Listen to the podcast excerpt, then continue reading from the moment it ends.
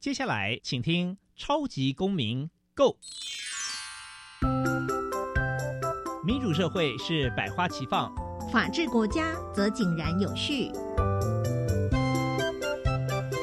用心沟通，相互理解，以理思辨，相互辩论。欢迎收听《超级公民 Go》。各位听众朋友，大家好，欢迎再次收听《超级公民购》。《超级公民购》是由教育部所委托，由国立教育广播电台以及财团法人民间公民与法治教育基金会联合直播。我是节目的主持人苏格格苏明祥。本基金会以民主基础系列及公民行动方案系列两大出版品为中心，期待下一代有能力积极参与并关心民主社会的运作。此外呢，本会呢持续关注教育现场的辅导管教议题，出版了《老师你也可以这样做》以及《老师我有话要说》，针对校园中常见的辅导管教议题，提供法律以及教育的观点。此外，我们每年固定举办全国公民行动方案竞赛，不定时举办教师研习工作坊，期待与社会各界合作，推广人权法治教育。接下来进入小小公民庭看厅，小小公民庭看厅。在这个单元，我们将会带给大家有趣而且实用的公民法治小知识哦。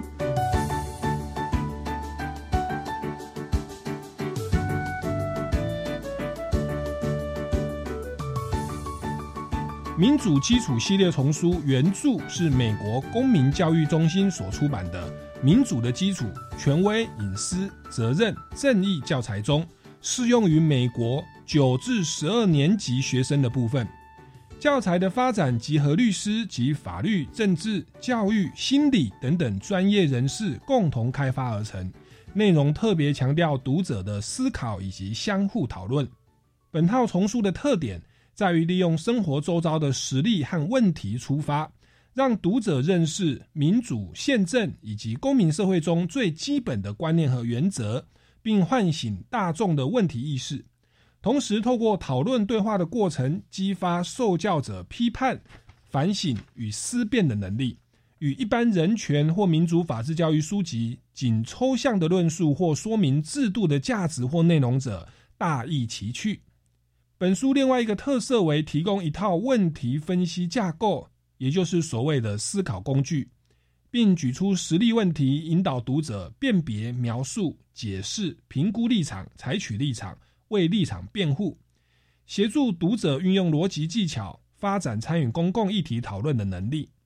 今天我们探讨超级公民责任与权威两个概念，来看看前不久发生的修法议题。也就是去年底将成年从二十岁下修到十八岁，十八岁就认定为成年了。这样的改变会在生活上发生多少的影响呢？我们邀请专家来讨论。接下来进入公民咖啡馆。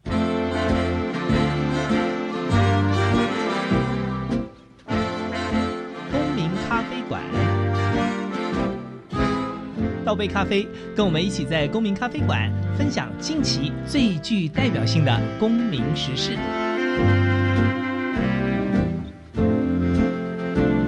听众朋友，大家好，欢迎再次收听《超级公民购》。那最近哦，其实就是从去年的年底哦，立法院有三读通过了一个条文哦，一个民法的关于成年的年龄哦。我们在过去都认为说是二十岁哦，但是呢，可能随着我们公投法哦，好像十八岁哎就可以公投了。所以我们现在在民法上也有一个修正了，就是在未来哦，二零二三年一月一号开始，我们即将把民法的成年人哦。下修为十八岁就成年了。哦，那这个问题其实是非常重大的一个变革哦，它影响的层面非常的广泛，所以我们今天邀请到一位也是重量级的嘉宾哦，他本身是这个宜兰律师工会的副理事长。哦，那同时呢也是我们财团法人民间公民法治教育基金会的执行委员，让我们用最热情掌声欢迎尤敏杰大律师，欢迎您，谢谢谢谢。大家好，苏哥哥你好。是那尤尤大律师哦，那个在一开始是不是先跟我们听众朋友先来简单自我介绍一下？那特别是您本身是担任律师，业务应该非常的繁忙哦。那为什么会愿意花这么多的心力在这些公益的事务上，像是律师工会啦，或者是在我们的基金会来担任执行委员？在工会服务这个是被长辈邀请过去的哈，这个不能拒绝的哈。那当然对小孩子我很重视啊，因为我是两个孩子的爸爸，一女一男啊，所以一一个小六，一个小四，太太是国文的补教老师啊。最近呃，因为重视小孩子的教育啊，所以才会特别在法治教育这边啊，花花了一些时间。是。那目前最近大家都。宅在家里然后，这个我主要的工作是兼职维护家中所有的视讯上课设备软硬体。是是，谢谢。哎，那我想请问了，最近其实就是疫情比较严，前阵子了哈，这个疫情就已经开始进入三级了。那在法院的开庭的状况也都是因为说室内五人以下嘛，那是不是开庭都会超过五个人，所以就停止开庭了？还是连办公都都没有了？啊，还是有办公的。法院现在是内部人员是分流办公。OK，就是。可能在服务的对外服务的，可能就留一个两个，那其他就回家去办公这样子。然后书记官就是分流了哈，然后法官他们因为有自己的办公室，所以他们是自由的。那其余其余的上班人员都是分流。那最重要的法庭活动全部都停止了。是，不过这个停止呢，这个法院已经受不了了。这个法官都有考绩的考量哈。对，所以现在司法院视讯开庭的做法，嗯，这个。在这之前哦，大家都感觉疫情啊非常的稳定了，所以大家都没在做，就忽然间停下来之后，现在大家很紧张啊，开始在在试啊，哈，又要做视讯开庭的动作。嗯哼，台湾还没有人做过，我们都在试。谢谢。是这个三级的防疫，其实也造成产业界很大的变动。像听说最近就笔电哦，这种三 C 设设备的销售量很提高，因为大家都宅在家变成视讯。你看，连法院开庭都要转化为这个数位线上。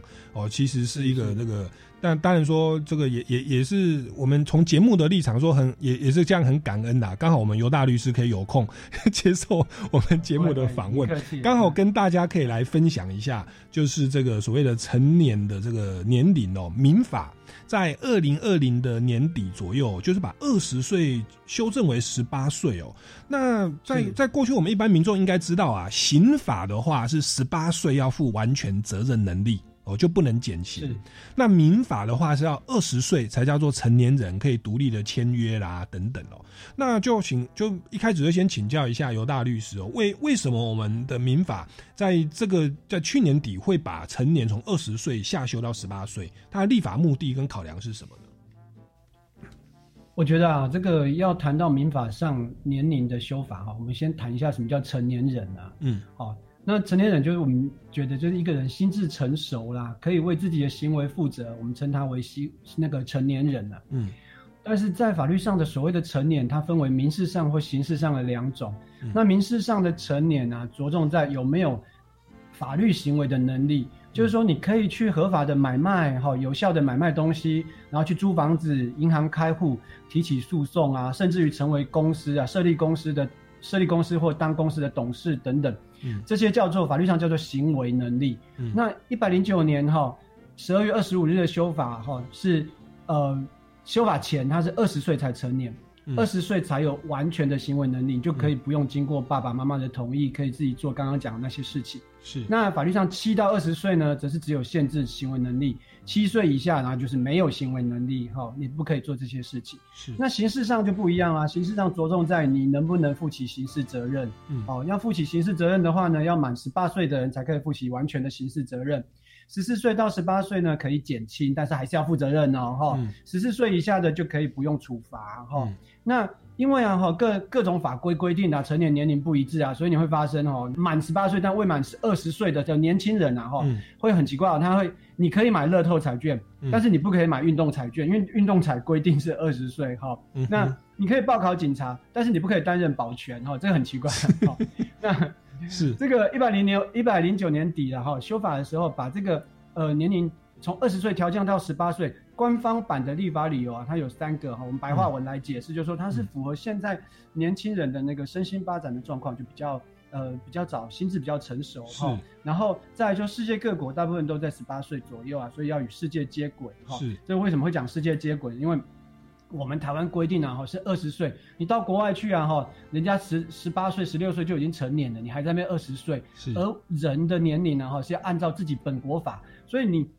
同样都是十十六岁、十八岁的人，人家在国外，你可能什么事情都要问过爸爸妈妈，因为你的台湾的法令是二十岁，所以这个要与世界接轨，与国际接轨啊，哈，所以才会变成说，哎，我们都跟大家都一样，好了都十八岁，哈，对。那再来就是行政责任、刑事的责任呢，哈，都是规定十八岁，所以也都要调整成十八岁了，这个权责相符啊，哈。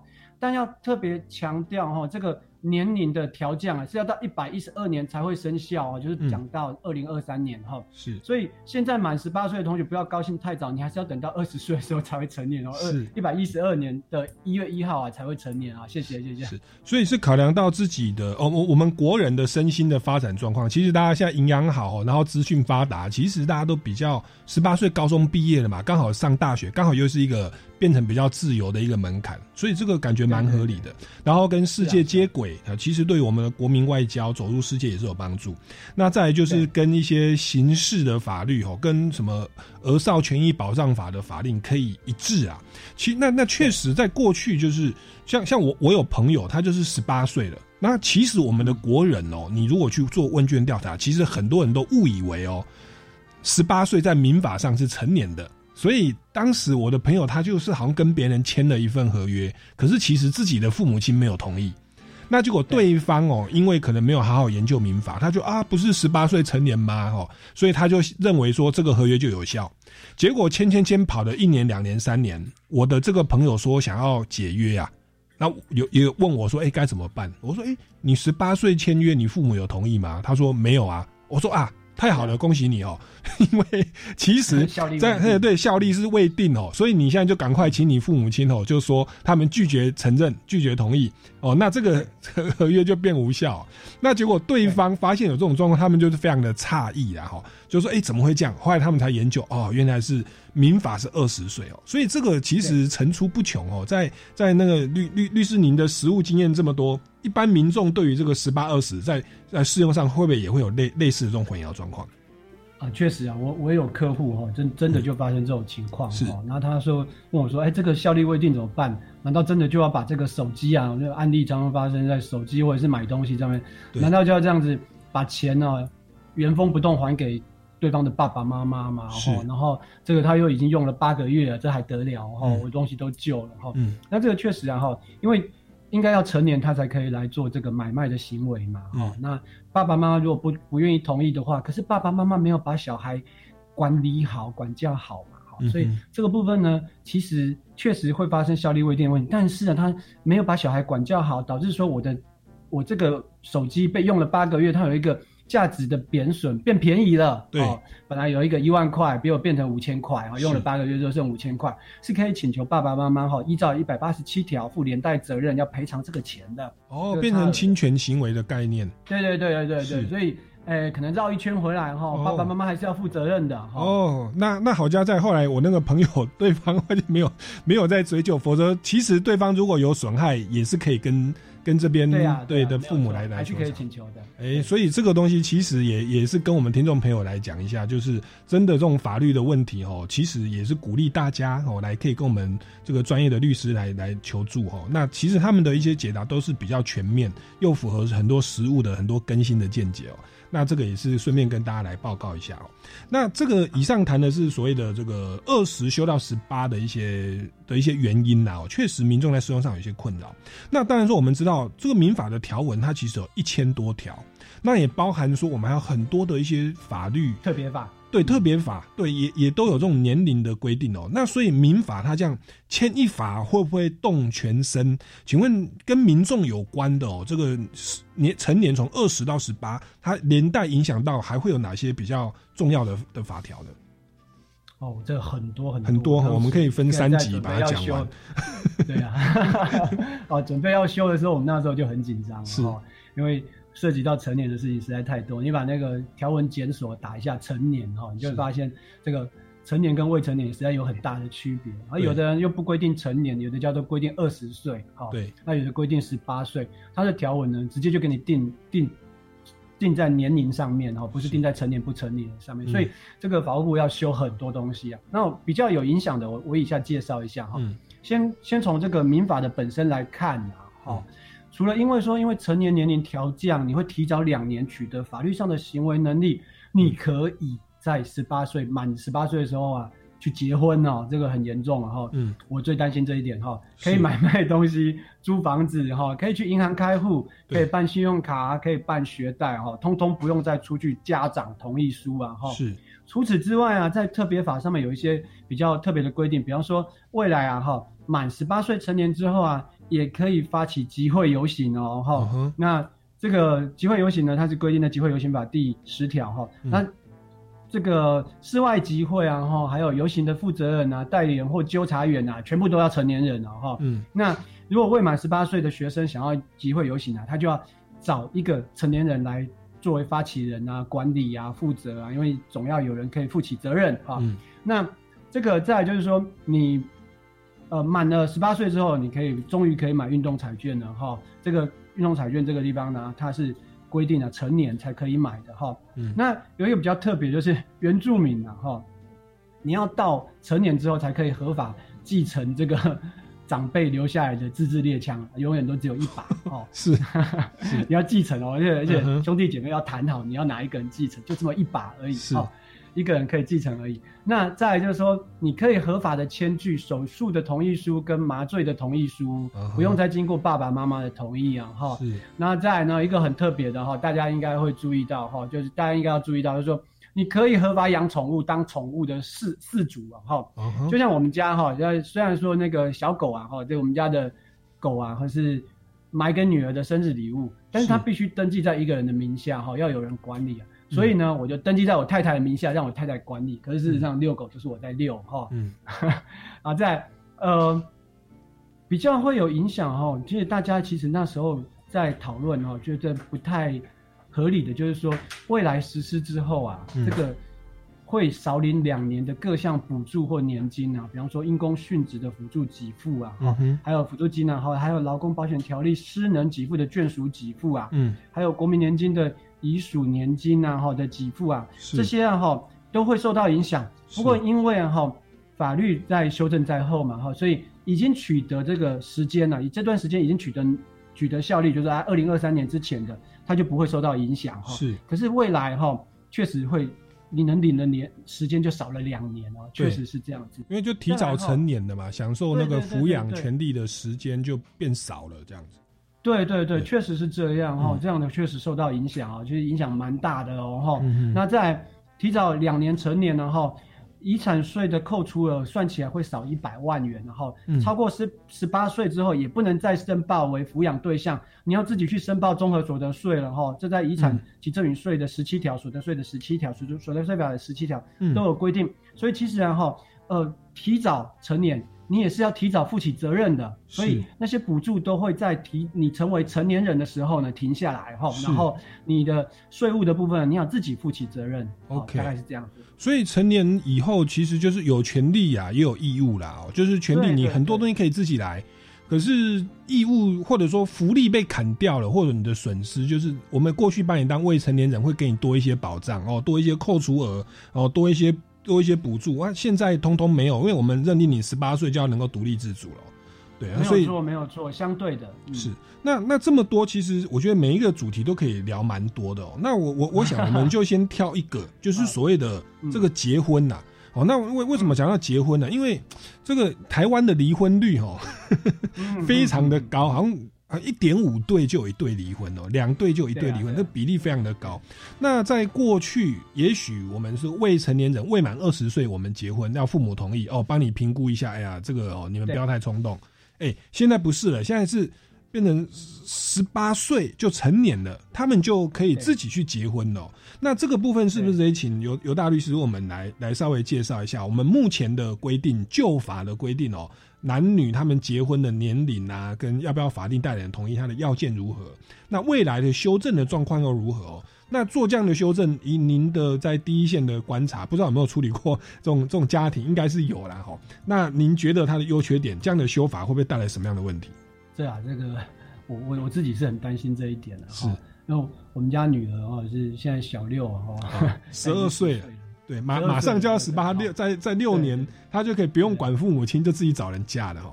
对对，你说哪一天哈，他高三那个刚生日完哈，然后这个回来就跟你说，哎爸，我要结婚了，你还不可以说不可以哈，这还是吓死人了哈。是，确实啊哈，这个旧法九百八十条的规定呢，哈，它是规定男生十八岁哈，按女生十六岁哦，哈，女生那时候十六岁就可以结婚，是，但是因为都是未成年人呢，哈，所以按照九百八十一条的规定呢，哈，你还要得到法定代理人的同意啊，哈，对，那这个其实有时候会觉得有一种感觉，就是说好像少男少女结婚，其实有时候不完全是出于自己的自愿哦，哈，有时候是爸爸妈妈。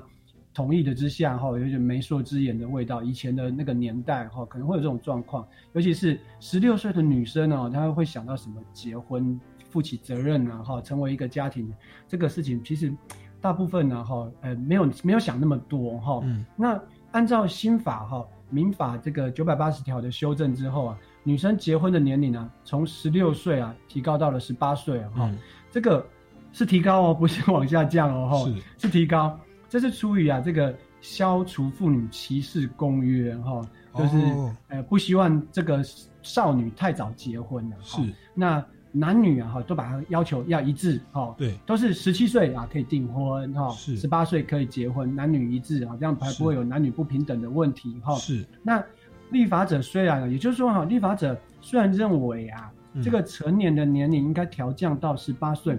但是对结婚这件事情，立法者还是很害怕的哈。他说：“我们还是不应该啊，让这个未成年人太早被结婚哈。” 这里啊哈，尤其是指少女的那个结婚生育的问题上面，是这个结婚生育太早哈，太早生小孩对身体健康其实是很不利的哈。同时还会影响到女性的学习学业哈，然后还有经济自自立的问题。这个不仅仅影响到妇女的本身啊，还会影响到她的能力跟。发展的独立性啊，哈，那减少就业的机会啊，哈，等等这些，其实整个立法条文哈，目的在保护女性。那也就是说，为了保障儿童的权益跟男女平等啊，好，这个公约啊，它把它规定成一样，大家都十八岁，好，那反而把这个，也就是说，最后的结论，反而把少女的结婚年龄从十六岁提高到十八岁。嗯，好，这个规定的缘由是这样子的。好，那呃，其实。大家很担心的哈，就是说这个太早结婚，他没有办法承担责任了哈，可能也会有那个没有办法组组成家庭啊，经济能力太低啊哈。那这个确实不是法律上能够去管的，这个应该是呃教育上面、国家上面哈，国家跟家庭教育上面要去努力的。好，谢谢。好，那我们先进一段音乐哦，待会我们再来回来请教一下尤敏杰大律师。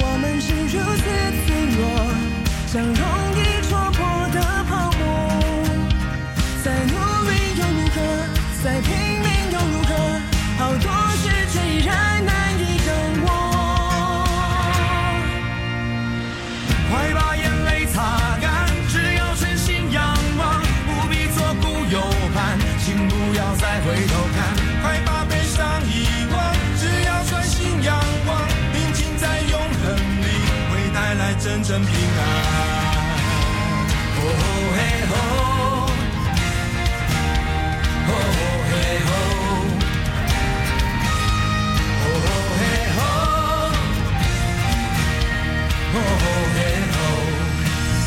鹰展翅在我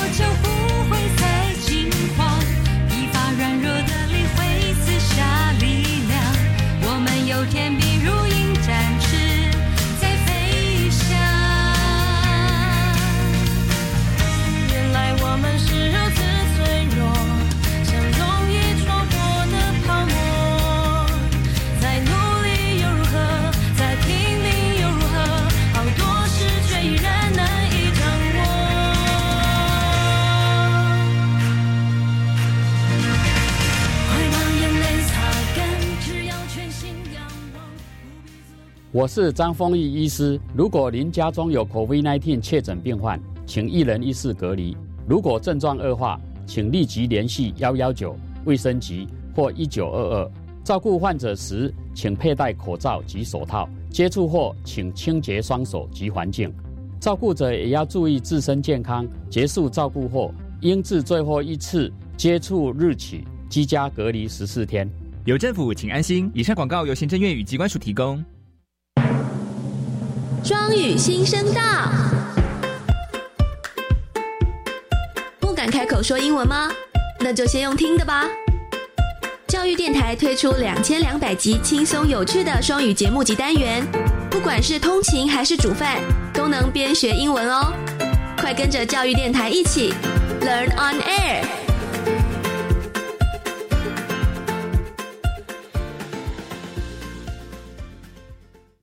我是属于哪一颗星球呢？交流星球或创意星球呢？还是科技星球呢？到梦想银河技能值多星常设展，就可以测出自己所属的星球。透过展览与体验活动，可以发现自己就是那颗最闪耀的巨星，也可以以此作为未来选择科系的参考。在国立公共资讯图书馆，即日起展到十二月二十六号。我要参加。以上广告是由教育部提供。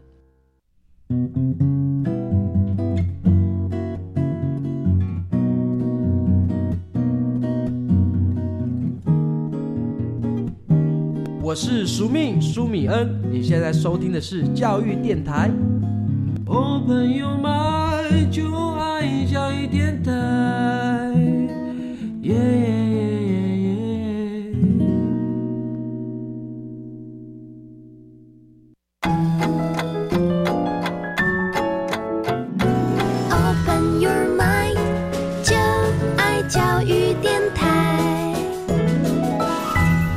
各位听众朋友，大家好，欢迎回来《超级公民购》。那今天呢，非常荣幸邀请到这个宜兰律师工会的副理事长，同时是民间公民法治教育基金会的执行委员，就是尤敏杰大律师。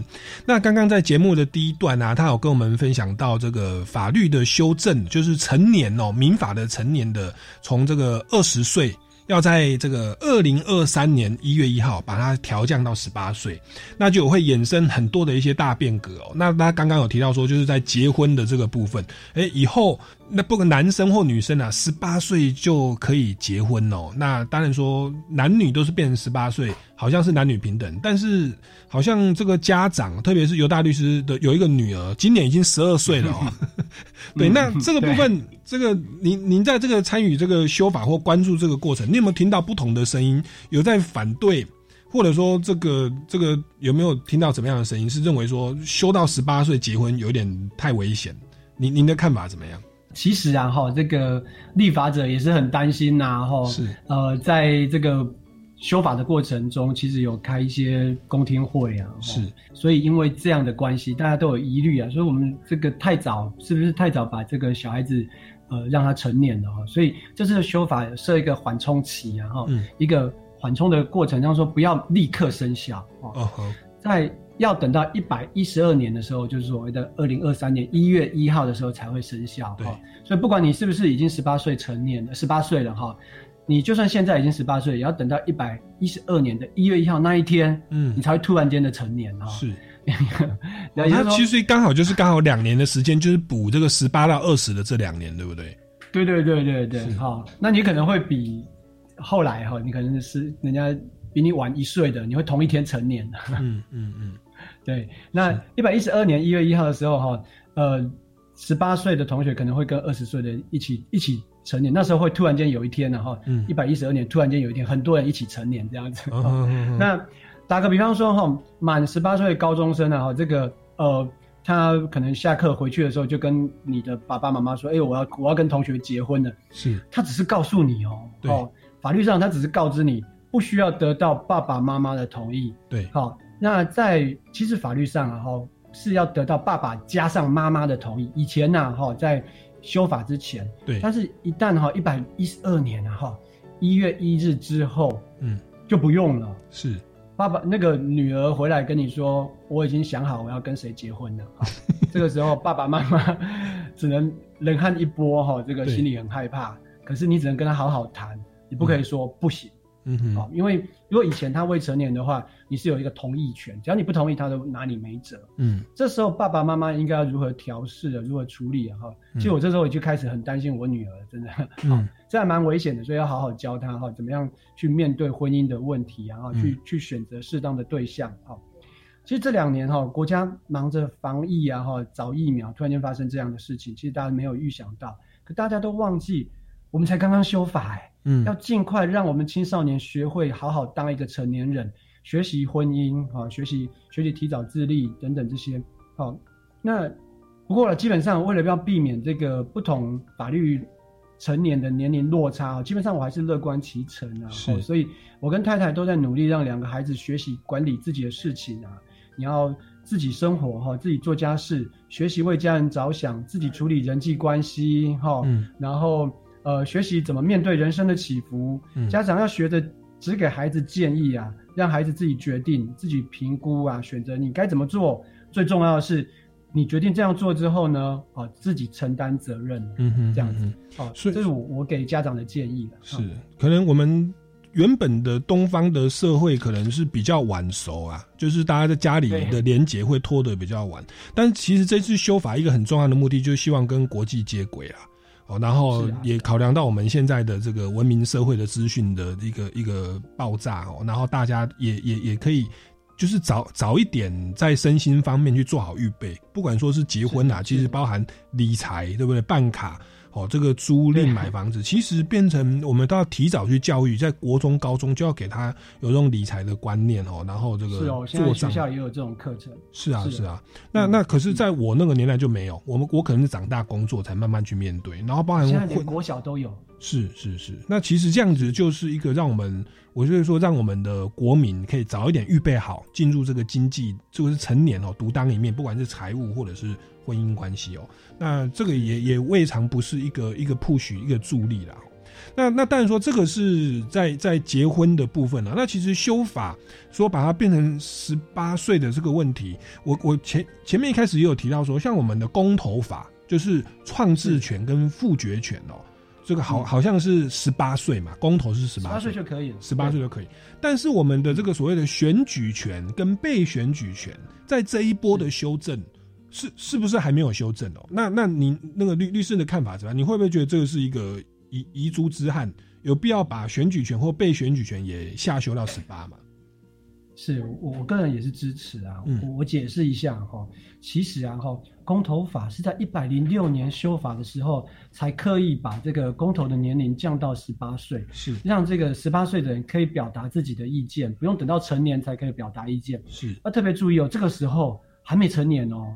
但是国家特别啊修的公投法，让你哈在十八岁到二十岁之间就可以表达意见。是，其实很这很特别也很重要哈。不过就表示说我们国家不只重视成年人的意见哈。嗯。那这个时候这公投法已经调到十八岁，但是啊哈呃虽然说十八岁的公民可以对公投案然后表达自己的意见，但选举权就不一样了哈。选举权这个是很很特别，就是因为。它根本就是依照宪法一百三十条的规定，然后中华民国国民要年满二十岁才有选举权哦，这个动不了的，因为这是宪法规定，而且要年满二十三岁才有被选举权。当然，其他特别的法律呢，还有其他的规定，有更高的年龄，然后总统啊，然后县长啊，都有各种不同的年龄更高的三十岁以上的都有哈。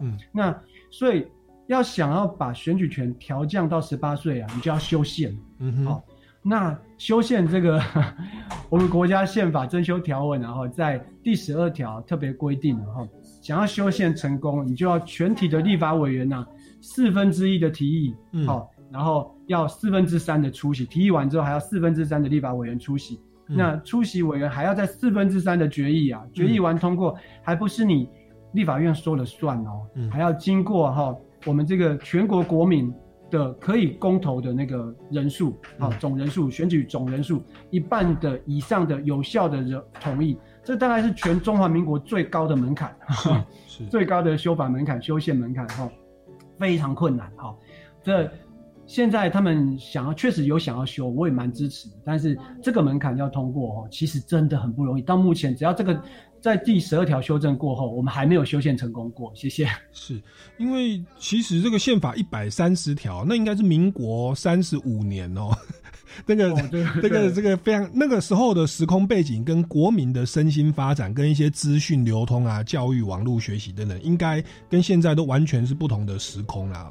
那那所以当时制定的二十岁，可能就就是符合当时的时空状况。对，他现在已经过了，其实快要一百一百年了。哦，没有没有没有，要七六六十年哦，七七十年呃六六六七十年。对，他只是说这个修法卡在这，好像确实有点有点困难哦。哪一个政党可以到？四分之三，然后全民一个公投，那当然说这是可以一个努力的方向。哦，那当然说如果真的是全民都有共识的话，哦，那当然说如果办个公投，哎，大家都想要这样做，也也也许朝野双方都会比较没有意义的通过。那这个也也许对于我们的这个人权啊、政治权的参与，或或许会有这个进一步的帮助。好，那那这个是投票权的部分哦。那当然说，在这个修法，有时候我们也听到一些说法哦，就是有有人说，诶，这个十八岁就成年了哦。那说这样的修法哦，最大的受惠者不是小朋友哦，其实是父母亲。因为父母亲的这个责任减轻了两年哦，这个有看到网网络有这样的一个评论哦，那您觉得这样的一个说法公道合理吗？或者是您您觉得您对这样的一个修法的整体的评价如何？或你听到有没有怎样的声音是也特别值得大家参考的？我常常听到呃朋友会这样提啊，就是呃一些上课的时候哈，有些呃学生也会问啊哈。是不是就家长责任就比较轻了哈？对。那我想那个会问的那个那个同学，大部分呢都还没有生小孩哈。会说责任减轻啊哈，通常就是说这个父母对未成年人的抚养义务，就是要照顾小孩子的这个给他吃啊哈，给他生活费啊这个抚养义务，还有这个一个比较特别就是未成年人哈，如果他今天未成年人骑摩托车。哦，发生事故撞撞伤了人，撞死了人的连带的肇事责任，民法一百八十七条是规定了哈，这个爸爸妈妈哈，法定代理人要负连带责任哈。是，那确实啊哈，只要这个年龄降到十八岁，成年年龄降到十八岁之后，这个责任会解除的，大概十八岁的时候会解除啊哈。是，不过这个说法虽然说你在法律上说得通，不过我觉得是在安慰父母啦哈，安慰父母而已。你在十八岁。孩子刚满十八岁，十八岁这个高三，嗯，高三哈，你叫他自己赚钱养活自己，是，然后自己付学费，对，这个我们比较难想象，尤其是现在学习的时间很长哈，对，然后呃还要上大学这段时间哈，你要他自己付学费，其实我我觉得反而会影响到他的学业，嗯，这个是不太适当的。我个人比较担心，更担心的是哈，未来如果你被一个刚刚满十八岁的人到二十还没有满二十岁的人开车撞到哈，那以前的话，你你这个加害人然后还没有成年的话，是可以请爸爸妈妈哦一起负连带责任。对。但是以你看看现在哈，如果说一百一十二年的时候发生这样的事故，是加害人已经成年了，对，他的爸爸妈妈哈就是法定代理人是根本不用负连带责任的哈。对。那这个时候如果这个年轻人。刚满十八岁，你觉得他会有足够的资历哈来赔偿赔偿这样的损害吗？是，应该很困难。这对被害人来讲，这对被害人来讲实在是不太合理哈，因为毕竟他可能说不定连车子都不是自己买的哈，对，可是他就要自己负起责任来哈。那自己负起责任来，就是你想要找他的爸妈负责任是不可以的，是没有机会了哈。所以这个是我比较担心的。是是是，所以其实对于这个。保障的部分，特别是受害人呐，这样特别真的是很常发生。年满十八岁骑机车哦，然后房间就说你十九岁的时候很危险哦。那原因是因为十八岁刚考上机车，然后就到处技术不好啊，又喜欢冲冲冲啊。那确实很多在大学生刚上大学这段时间，很容易有那种机车的车祸。对，那在球场的部分，哎，以前还可以由父母亲连带负赔偿责任。对不对？那那现在变成被害人这边有时候会求偿无门，因为因为加害人十八岁，他名下几乎没有财产，连机车都是贷款买的。对，那这样子对于被害人的保障确实会会比较稍显不足。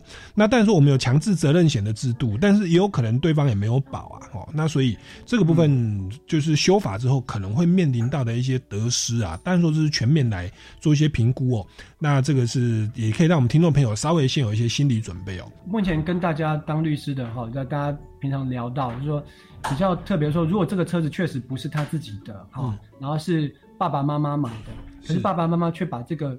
摩托车借给哈这个没有驾照的小孩，假如说他还没有没有去考驾照，就就发生这样的情况的话，是那还有机会哈。是，但是如果他确实已经有驾照了，然后爸爸妈妈这个时候他要把他当成一个成年人成年人来看待，嗯，这个时候真的是要自己负责任，就这个成年这个年轻人自己负责任。是，谢谢。而且这年这年轻人他又十八岁了，他又可以自己买买买车子了。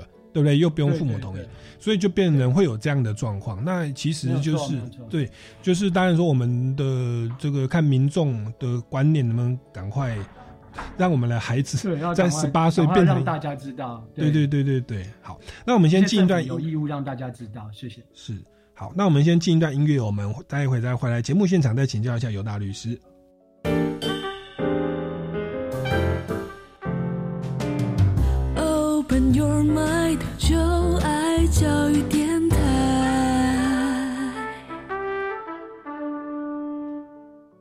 位听众朋友，大家好，欢迎回来《超级公民购》。那我们持续为您访问到的是尤敏捷大律师，本身是宜兰律师工会的副理事长，也是我们民间公民法治教育基金会的执行委员哦。那他刚刚跟我们聊到了很多这个修法哦，成年从二十变成十八会延伸的相关的问题哦。那我想再接着请教一下尤律师，就是这个以您的经验哦，这个一般年轻人他刚满十八岁，他们最想要拥有什么？什么权利是过去不能享受，现在也哎，赶快十八岁，我我想要立刻去享受的。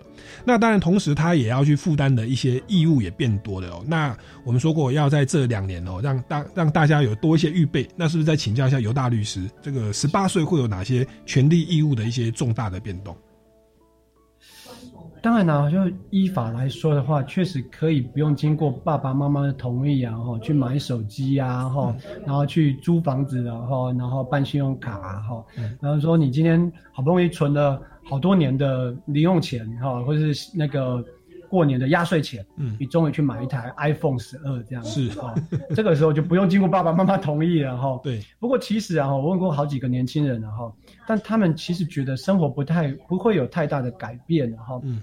这可能是因为你不管要买手机啊、租房子啊、办信用卡、行动支付啊，最后这个花钱的人都是他的爸爸妈妈哦。这个青少年本身是没有什么经济能力的，对。好，那你甚至于说你想要满十八岁就结婚的哈，我我自己是没有遇到过，但应该这种想法有这种想法应该还是少数啊哈。可是实际上太早结婚被爱情冲昏头，这个要面对经济上没有办法独立哈，没有没有住的地方，没有能力组织一个家庭，照顾小孩等等的问题啊，应该想起来就头很痛。嗯，所以应该还是会有一些呃考量啊哈。那在十八岁成年之后呢，我们讲到一个义务哈，你法律上就要活得像个成年人，嗯，负起民事责任、刑事责任，还要自己报税哈。嗯，那凡事呢，你都要更加谨慎了哈。就是活得像个成熟的成年人，自己负责任了哈。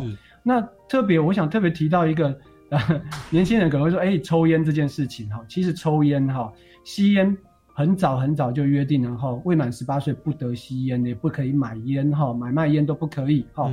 但是啊哈，这一点其实卫福部很有意见，嗯，吸烟是不好的哈，所以卫福部反而觉得哈，吸烟这件事情呢，应该把它调整到二十岁才可以。合法的吸烟、买烟，哈，这个点这一点我自己没吸烟，我自己还蛮赞成的哈，因为太早吸烟比较容易影响到年轻人的健康，是。好，那那这个是是觉得是对孩子们的一个保障啦，就是说这个不要不要太早，因为其实它累积会造成致癌的的状况。对，OK，太早都可以。所以我们目前其实一个是烟害的部分，哦，我们反而其实希望能够哎更多的限制越好哈。那当然，这个 我觉得这是确实是好的方向啊，因为确实它这个特别包含我们之前节目也提到什么电子烟什么，其实它危害甚至是更大。好，哦，对我特别说明一下。这个部分呢，它是完全禁止电子烟的，是，就是说未满二十岁，他也想要把电子烟全禁掉。对对，是，那那这样的话，其实他他这个保障其实会是更更周延哦。那那确实，这个也也就是所谓的这个成年的年龄的的标准哦，它其实就是太太早成年，他可能在有些判断上就会误判哦，然后就造成自己的伤害。那刚刚有说到交通的部分哦，有有有说到这一个这个健康的部分，说结婚的部分。那当然，我觉得还有一种现象哦，就是所谓的这个财务的状况，特别是所谓的卡奴啊，就是说那个大律师，你刚刚说是存钱然后去买买买那个 iPhone 手机，现在是变成说，有人是十八岁高中毕业，也还没有好好稳定的工作，就直接哦去办卡。哦，然后现在现在很多卡什么现金回馈一趴啦，哦怎么样？啊，鼓励你去消费，结果你们去买了一个超过自己的财务状况的东西。哦，那在这种状况下，您您有没有哪一些中心的建议，可以给我们这一些即将要满十八岁的未来的成年人嗯嗯，好，我我先提醒一下哈，今年满十八岁的同学哦，特别提醒大家哈，你们还没有成年呢哈，你们要等到一百一十二年一月一日生效才会成年哈。那当然，反过来讲哈，爸爸妈妈也是啊哈，不要以为孩子已经满十八岁，明天就把他赶出去哈，这个办社工会来找你哈。嗯。但相信我，成年它只是一个法律上的意义，要当一个成熟的成年人，不是年纪到了就可以哈。是。你要更慎重的自己去负责任，自己去评估哈，这个好处跟代价是什么哈。以信用卡来说啊哈。爸爸妈妈哈，在你成年之后就没有义务再继续照顾你，付你的学费哈，给你零用钱哈，你要学习负起责任，理性消费哈，只花你能负担的。一旦刷爆了之后，这个循环利息啊，都是要你自己还钱的哈。家人没有义务帮你还钱，家人如果愿意帮你还钱的话，法律上那个叫做代偿。嗯哼。你还要还给家人的哈，不会因为这样就没有这回事了。你你这样子造成家人的负担哈，是不负责任的表现，将来是要返还给自己替你还钱的人哈。是。那最后啊，要提醒大家哈，这个还未成年的时候哈，替别人担任保证人啊，大家重义气、讲义气，去买东西的时候，哎，我就当连续当就。接着帮人家当连带保证人，哈，帮朋友买车当连带保证人，是这种保证人呢，哈，要注意，他当时如果还未成年的话，哈，因为他不是一个有利的行为，所以你就算得到爸爸妈妈的同意啊，哈，因为你是未成年，所以你不管签发票据啊，或者担任保证人啊，哈，即使啊，除非啊，除非哈，未来这个子女哈，未未来这个未成年人他自愿的对对方承认说，我愿意承认我过去哦，成年后去承认我过去的。保证行为或签发票据的行为，否则都不会对未成年生效。对，但是，一旦这个一百一十二年一月一日之后，嗯，你如果自己签了一个保证人呢，这个签名在保证人那一栏哈，连带保证人那一栏自己签下名了之后哈，成年之后，你就要负起完全的保证责任哈。这个保证责任、保证债务啊。在台湾还没有时效限制，在日本有有一个十年、五年的时效限制。好，我们很努力的想要修法，把这个保证责任呢，可能过几年之后要把它解除掉。对，抱歉哈，这个银行团的力量实在太大了，我们国家哈是天荒地老的。好，这个保证责任到现在还是天荒地老，你必须一辈子。背负着这个保证责任啊，所以衷心建议啊，各位，嗯，不要去担任保证人，尤其是刚刚成年、没有办法成熟思考的年轻人哈。是这个保证责任一背下去哦，你可能到老，这个责任都一直都在你身上。是我们看那个保证的保怎么写哦，就是一个人哦，啊，右边是一个 呆哦，就是呆人 才会帮人家做保哦。那其实我自己的亲戚有一个长辈，他就是帮朋友做保，也是在金融圈服务。哦，到现在还在还债，还不出来，那个是应该一辈子都还不出来哦。那那个主债务人就绕跑了哦，那就跑来找保证人。那这是血淋淋的教训哦！我想这个造字哦，仓颉造字造一个呆人哦，才会做保人，这个 给给他来做一个参考。啊，那当然这个这个修法的部分，我其实我想要来再接着请教一下尤大律师哦，就是您本身也在我们基金会担任执行委员。那其实我在节目一开始有跟听众朋友来聊到说，我们基金会啊有出版这个民主基础系列丛书，那它特别针对里面像是那种权威、隐私、责任、正义。这一些公民的一些概念哦，有有有一些案例的解析，而且有一些思考的工具、思考的脉络来来给给这个读者做参考。那我我想请教一下尤尤大律师，关于这个修法的部分，我们成年人从二十岁变成十八岁，他一定在一些责任上，在一些利益上哦，或者说要多付出的一些代价，会有一些这个一些一些改变了。那我想请教一下，如果从我们的这个思考工具的角度，从那个民主基础系列的角度来来看这个议题的话，您的看法是怎么样？其实我刚刚有稍微提到哈，超级公民这个责任这个部分呢，哈，的第二十页这边呢，哈，就是说关于我们应该学会如何去分担或者是履行啊承担或者是履行责任的时候，要怎么判断呢？你要判断说承担这个责任对你来讲有什么好处，嗯，然后有什么代价，哈，例如说呃，学生花时间认真学习，这是一种辛苦的代价，你要花一些时间去学习，可是你会获得的是知识、技能或经验。这个是好处，那你经由这个判断的过程啊，哈，来决定选择啊，是不是要承担你当一个学生的责任，去认真的学习，哈，这个过程啊，就可以让孩子学习到说，哎，我我为什么要这样做，他才不会当下的去选择，哈，就是一些对自己觉得，呃，当下可能着着眼于当下的好处而已，哈，可能未来他必须要承担更多的更多的责任，哈，那。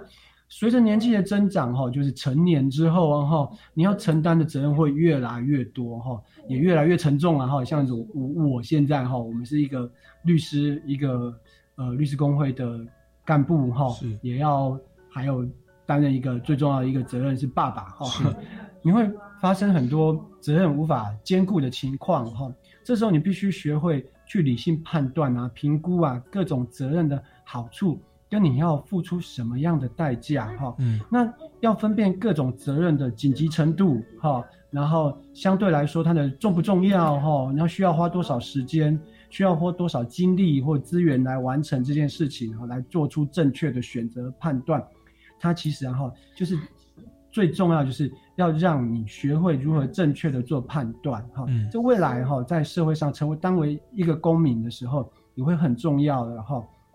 比方说啊哈，你今天上班的时候忽然间接到加班的要求，可是你五点的时候必须要去接小孩，这是我常发生哈。是这个这时候，身为一个成年人的时候，你就必须自行承担选择你想要承担的责任跟方式，承担的方式。以我自己为例啊哈，因为居住地点的关系啊，我经常要接送小孩子上课下课，嗯，好。但一旦我要开庭呢，我就必须事先联络好，由我的太太哈或我的妈妈来负责接送小孩。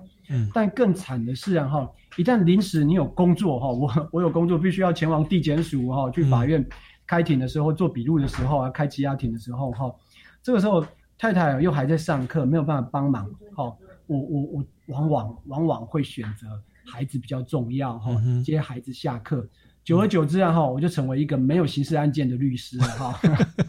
是 啊，那这是我以家庭为重所付出的代价，哈。是，但我得到了好处，我承担这样的责任之后，我跟啊这个家人关系很好，哈。这是我选择履行家庭责任所得到的好处，是大概是这样，哈。是这个有就有有有律师非常的幽默，不过我相信你会有回报的。你孩子以后 十八岁要结婚的时候，一定会经过你的同意，一定会问你的意见，希望因为你们彼此的关。关系跟那个信任、那个爱啊，哦，是非常的足够的。好，那今天这个很感谢尤大律师从各个层面来跟我们来分析这个修法哦。从二零二三年，就是民国一百一十二年一月一号，我们要从成年要从二十岁变成十八岁，那这个算是一个非常重大的一个修法。所以在节目最后，是不是再请尤大律师为今天的呃整个内容来做一个总结或做一些补充？好的，十八岁成年呢，最大的意义啊，它。修法上啊，是在反映啊，符合青少年的身心发展现况，也在解决啊这个刑事责任跟刑事责任啊，哈，这个跟民事行为能力年龄规定的落差跟不符的问题，哈。那让年轻世代提早行使自己的权利啊，有权利表达自己的意见，自己做选择，自己做决定。最重要的是啊，同时要学会啊，独立承担责任，做好准备，然后啊，当一个尽责的优良好公民。谢谢。好，今天谢谢尤敏杰大律师来到我们节目现场，跟我们分享这么宝贵的一个修法的这个法律的一个一个观念哦。那各位听众朋友，如果对于今天的节目内容有任何的建议或疑问，也欢迎到超级公民购联书粉丝专业来留言，也可以到民间公民与法治教育基金会的粉专或官方网站来关切相关的讯息。例如说，像刚刚那个超级公民的系列丛书哦，这个民主基础系列的系列丛书，也可以在我们官网上来来进进一步的了解。那我们超级公民购下个礼拜六下午三点零五分空中再见，拜拜。